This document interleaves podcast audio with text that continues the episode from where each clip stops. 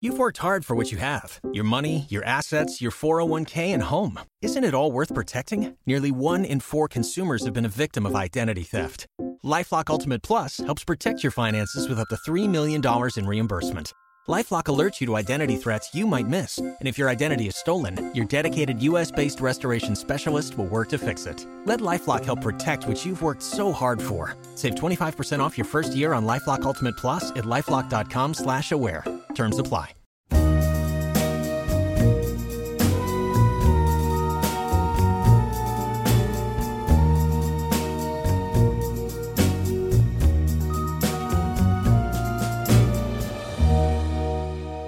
We're getting spooky.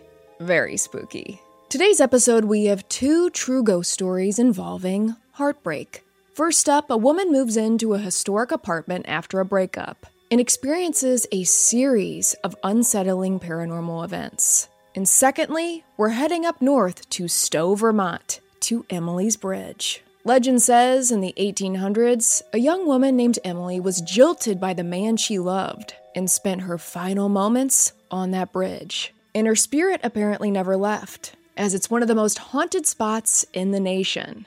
I'm Avery Ross, and this is Avery After Dark. Thanks so much for tuning in for today's episode. If you enjoy this podcast, leave a rating and a review on Apple Podcasts. Make sure you follow along wherever you listen. Now, without further ado, today's first haunting. One of the top five stressors in life is moving. It can be exciting, but also nerve wracking. And if you've ever experienced a big move, you know exactly what I'm talking about. Add in the idea of moving into a place that's haunted by a ghost, or 12. Yeah, I'd say that could be a bit intense.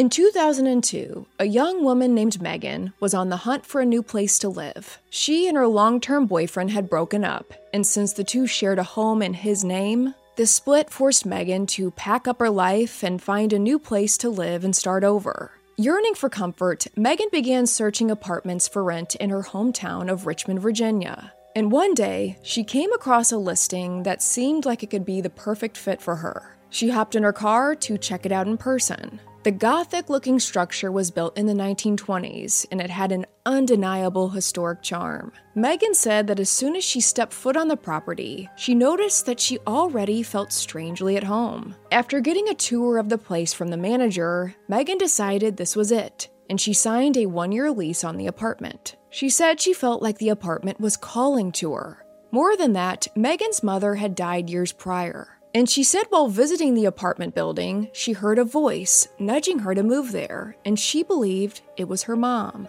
her mother's spirit guiding her. Within those next couple weeks, Megan moved all of her belongings into the new apartment. She was in a brand new chapter of her life and was settling in nicely. But moving into an older building, Megan found the place had its quirks. One of the first things she noticed was the building's hallway lights seemed to always be flickering, and sometimes out altogether. This was unsettling later in the evenings when Megan would be returning home from work. But she really didn't want to come off as high maintenance with the building manager in her first month. So she decided to use a small flashlight to guide her through the dark hallways. But this was only the beginning of Megan's challenges in the apartment. During that first month, Megan began noticing that things were being moved around her apartment. Notably, a jacket that she would always hang on the back of her kitchen chair began somehow making its way into the bedroom closet. She was the only one in the apartment, so she found this a bit unnerving. She also found that the salt and pepper shakers that normally sat on the stove would be moved into the cabinet, and on one very strange occasion, in the refrigerator. She also said she had an antique wind up snow globe that had been gifted to her by her grandma, and she kept this in the living room. It had a wind up music box inside that hadn't worked in years, but Megan kept it for sentimental value, and she was startled as she found it began suddenly playing music randomly throughout the day and night. Now, this really spooked her because she knew it was no longer functional, so there was no rational explanation for any of this activity. And then Megan began receiving phone calls, sometimes during the day and sometimes at night. Every time she would pick up the phone and there was no one on the other end of the line. She would repeatedly ask, Hello? Is anyone there? But all she could hear was a loud static, and these calls kept coming. She said she felt as if someone was trying to communicate with her, but she didn't know who or what they were trying to say. Other electronic equipment also began to malfunction. Megan's TV, which she had never had issues with before, would inexplicably begin to glitch and begin running through all the channels at random, like someone had their hand on the remote control.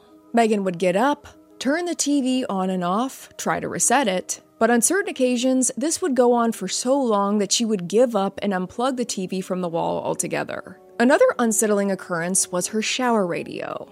She kept it in the bathroom, and as a part of her wind down routine, she would draw herself a bath, flick on the radio, and unwind while listening to some of her favorite music. But in that apartment, she would get into the bathtub only to have the radio switch to a different frequency, specifically an old time jazz station. The channels changing on their own, just like the TV. She would get out of the tub, walk over, and switch it back to the station that she liked. But no matter how many times she moved that dial back, the station would switch. Once again, this got to be so tiring that she gave up and listened to whatever station the radio would turn to. But undoubtedly, one of the creepiest things that happened to Megan inside that apartment was the music. At first, Megan thought this was coming from a neighboring apartment. It was only after following the sound one evening that she made a shocking discovery. She followed the tune and found that the sound was somehow originating from the back corner of her closet. Now, this really spooked her. How could it not? And she didn't quite know what to make of any of this. And then we get to the stuff of nightmares. Late one night, as Megan was asleep in bed, around 2:30 a.m., she was awakened by the sound of her computer in her bedroom turning on and her screen now illuminating her dark bedroom. And as she opened up her eyes, she was horrified. She woke up to find a dozen ghosts wandering around her bedroom, circling around her bed. She said she was wide awake, fully aware of her surroundings. This was no dream. Megan laid frozen in fear as she watched the shapes pace near her bedside. She said that she was certain that these entities were human or had been at some point. Too petrified to move, she laid in the darkness until her computer shut off again. Can you believe that? Imagine waking up to find a dozen ghosts wandering around your bedroom. Oh. Okay. I don't know if I'd make it through that. One ghost, fine. Two, okay. Three, kind of pushing it. But 12? 12 ghosts? That is one crowded bedroom. And what are you all doing in here? I mean, let a girl sleep. Come on. She said she had no idea how long this event lasted, but said it felt like an eternity. And from that night on, the paranormal events escalated, and her view of this apartment building drastically changed. The first day she toured this place, she said it felt like home. Not anymore. And that her mom's spirit was with her, urging Megan that this was the right choice to move there. But in light of all the unsettling occurrences in the apartment, she wasn't so sure that was the case. After returning home from work late one evening, Megan found a note taped to her door, asking her to contact the property manager at her earliest convenience. So she gets inside, calls him, and is shocked. He told her that a noise complaint had been filed against her by her neighbors next door. According to the couple, they had grown tired of the loud, wild parties Megan had been throwing inside her apartment. Many of these in the middle of the workday. The neighbors said that when they came to knock on her door to voice their concerns, she had ignored the persistent knocks even though they could hear voices on the other side of the door. Megan hears this and is like, Say what? She informs the property manager that she wasn't having any loud parties. In fact, she was usually gone during the weekdays at work. And even when she was home, she wasn't throwing any big shindigs. She told the property manager that there must be some misunderstanding. But then she started to understand what they were talking about. Around this time, Megan began to randomly hear voices in her apartment, as if people were in the midst of conversations. And initially, she believed they were coming from the neighbors. The voices sounded muffled, but also strangely close. She could never make out exactly what was being said, but claimed she always had this really haunting and uneasy feeling that they were talking about her, as she heard them refer to the girl on numerous occasions. She had seen and met many of her neighbors, and she was the only younger woman living in the apartment building at the time. Most of the tenants were older. So she's hearing and seeing things in the apartment. What next? We'll be right back. You're back with Avery After Dark. Unexpectedly, for a time period, the activity seemed to settle down. Eventually, spring came, and Megan decided to do some cleaning in the apartment. One day, she was in the kitchen, reorganizing some items in the cupboards, when suddenly, she heard a huge crash in the living room. She jumped up, ran over to see what happened, and was stunned to find the ceiling fan on the floor. She looked up to see a gaping hole in the ceiling. Megan had no idea how this happened. The fan wasn't on, she hadn't even touched it. This was beyond bizarre, so she had no choice but to call the property manager, asking him to come check it out. Later that afternoon, he got to the apartment and he was as baffled as Megan. After taking a look at the fan and checking out the ceiling, he could find no rational explanation for how it had become dislodged from the ceiling. He said when they did inspections before she moved in, it was in perfect working order. He also said it was a good thing she wasn't standing under it when it dropped, or she would have been a goner. It was then Megan began to realize the severity of what had happened and how bad that could have been. The property manager had a crew come out and replace the fan in the following days. And finally, summer came. After spending a year in that apartment, Megan made the decision to not renew her lease. Along with all the strange ghostly activity, she never felt at home there like she initially hoped.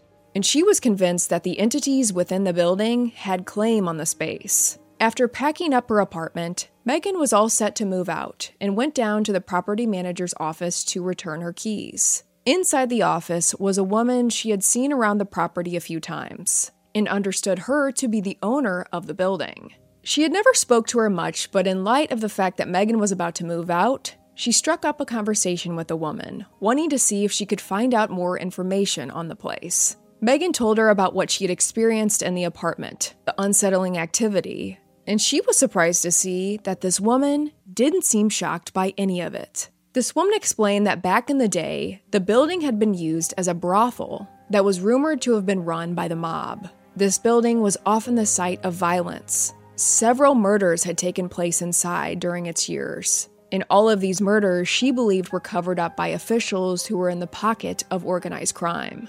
This woman reassured Megan that she wasn't alone. She said nearly all of her tenants, past and present, reported paranormal activity in the building. Learning this, Megan was quite relieved that she was moving out. After this, Megan moved to another spot in Richmond and never experienced anything paranormal ever again. She never found any of her things moved. Her TVs and radios worked just fine. Never heard any music or voices ever again. And never woke up in the middle of the night to find a dozen ghosts wandering around her bedroom. But she said she goes out of her way to avoid the street where the old building still stands. She says she knows it sounds illogical, but after learning about the building's history, she never wanted any of those entities dwelling inside to say, Megan's back and hitch a ride.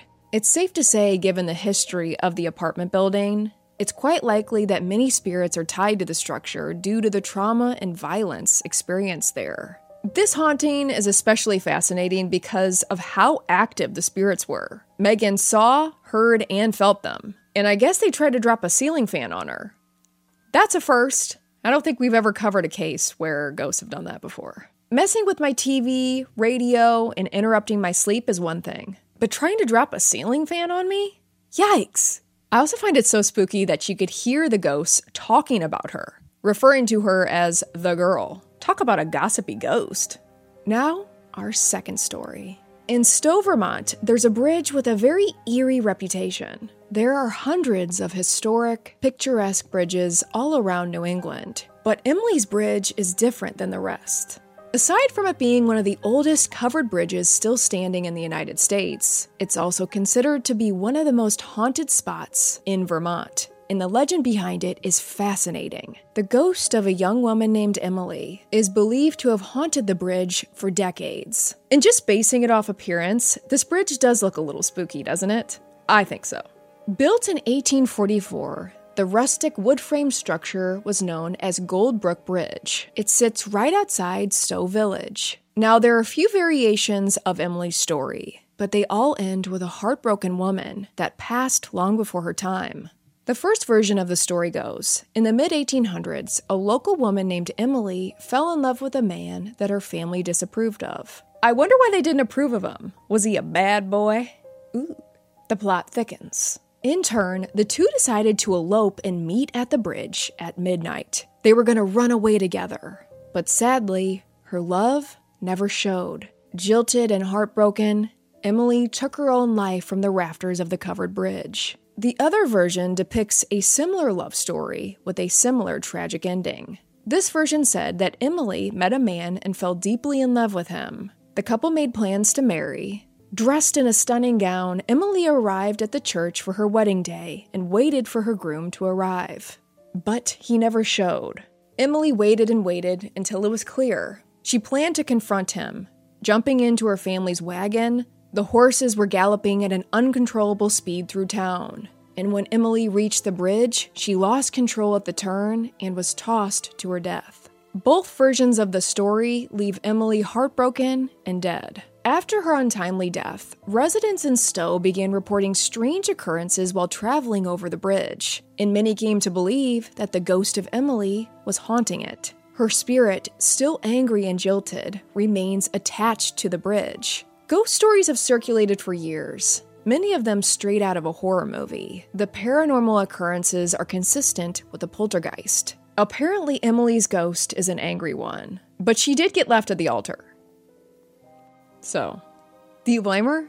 People parked on the bridge have reportedly found claw like marks down the sides of their cars. Even scarier, those who have been brave enough to walk through Emily's bridge without the protection of a vehicle have reported feeling scratched, grabbed, and experiencing really bad neck pain. Many have heard the sound of a woman's voice, seeing flashes of light. Others have reported hearing hurried footsteps coming up behind them, only to turn around and find no one there. One of the most haunting accounts was in 1968 when a group of high schoolers went to the bridge to contact Emily using a Ouija board. This group claimed they made contact with an entity, and she named herself on the board as Emily. And the group was thoroughly convinced it was her. In that same night, they reportedly heard a dragging sound on the top of their car while on the bridge. Most of the encounters with Emily are reported between 12 and 3 a.m. Some claim the legend behind Emily's Bridge is just old Vermont folklore,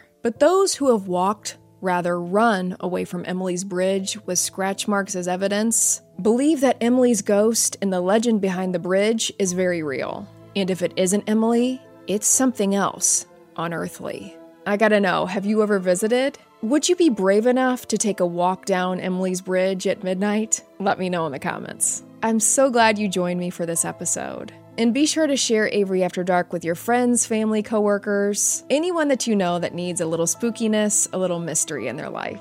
Next episode, I've got so much more coming your way. Until then, I'm Avery Ross, and this is Avery After Dark.